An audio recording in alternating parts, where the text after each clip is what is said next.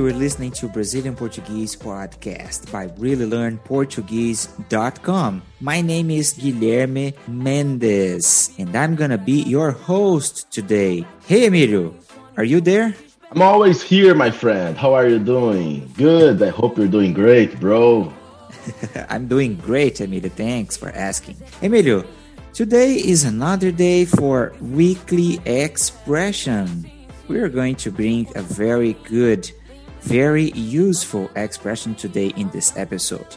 But first, Emilio, I'm gonna ask you something that I was curious to know about. How is our Instagram going? My friend, our Instagram is here and ready, and not only for us to post things, but also to be a direct contact between we and you guys. So please, whenever you guys want to talk to us, ask questions, maybe some bug, right, Guilherme? It might happen in the in the website or something like that. Please let's make our Instagram our direct contact with you guys. So whenever you need, Guilherme and I will be here and we will gladly help you out in everything that you need. Right, Guilherme?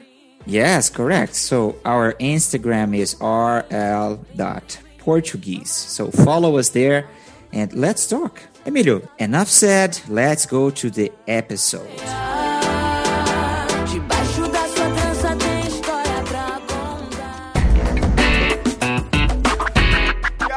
In this episode, we are going to talk about an expression that is very interesting in Portuguese, which is dar o braço a torcer.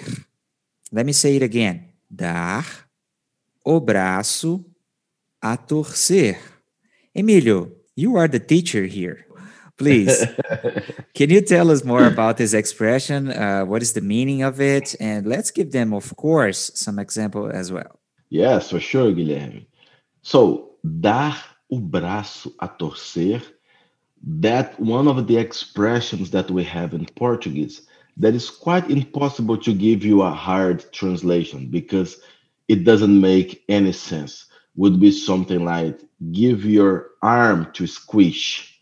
So it makes no sense. But in Portuguese, when we say about dar o braço a torcer, a literal meaning in English, I can say that I will put my pride aside and retake something. It could be a decision, it could be something that you said, right? But the meaning is take your pride aside and retake something. Let us start giving some examples so everybody can understand what we are saying, right? Before you you go to the examples, you're saying that this expression means uh, like when you admit, when you give in, right? Something like that. Mm-hmm. Okay, let's go to the examples then. So let's say that I am talking to you. I am the friend one and you are the friend two. okay? So I am going to talk to you about something. Ok. Sou especialista nesse assunto. E depois de examinar o caso, posso afirmar que isso não vai dar certo. Já avisou o nosso amigo? Then you, the friend two, you would say, já, mas ele não dá o braço a torcer which means that he doesn't put his pride aside and don't understand what you're talking about or doesn't accept he doesn't accept what we are saying. So that would be one example of the usage of this meaning translation right guilherme? Ah okay. Emilio we we come across this kind of people all the time right? When you when we are at work you have that boss that doesn't want to change his mind or could be a customer as well. For example, you work in a company that uh, gives support for a product or something, and then you're telling the customer that, oh, você tem que fazer isso, senão o seu problema não vai ser resolvido. And then your customer is always saying, não, eu quero que você resolva de outro jeito. So you're basically saying, não, eu não vou dar o braço a torcer. In other words, I will not change my mind. I will not accept. I want another solution. Okay. In the uh, business field, you have situations like that all the time. What do you think?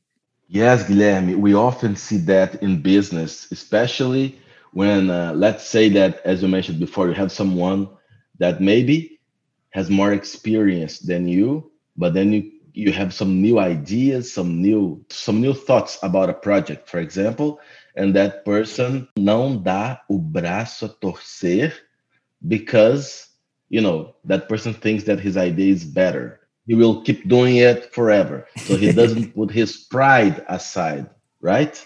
Yes you're right. And uh, also emilio the last example that i would give you is that you have that uh, couple that fights all the time and then one uh, they're arguing about everything all the time fighting over something or fighting over dumb stuff. And for example the woman says olha eu cansei. Você nunca dá o braço a torcer. So it's, it's basically a woman saying this to her husband. You never admit you are wrong. And this is something that happens as well. And guys, if you're fighting with your soulmate and this person never uh, wants to admit they're wrong, so you say that I quit. Eu cansei. Você nunca dá o braço a torcer. Or you never admit you're wrong. Okay, Guilherme, and uh, one more example that we can say. I'm gonna say it in Portuguese and then we translate. Okay. No filme Homem de Ferro, eu não gostei dos atores, mas tenho que dar o braço a torcer. O filme foi fantástico. Marvel fans, this is just an example, all right? I really enjoyed Iron Man. So let's do it again in English. I went to watch a movie, Iron Man, and even though I don't like how the actors performed, I must say the movie was awesome. So that's one a bit of the meaningful expression about dar o braço a torcer.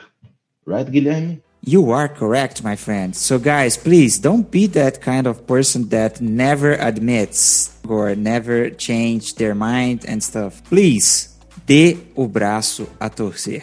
okay? Emilio, I think we are good by now. I think the guys understood what we wanted to say.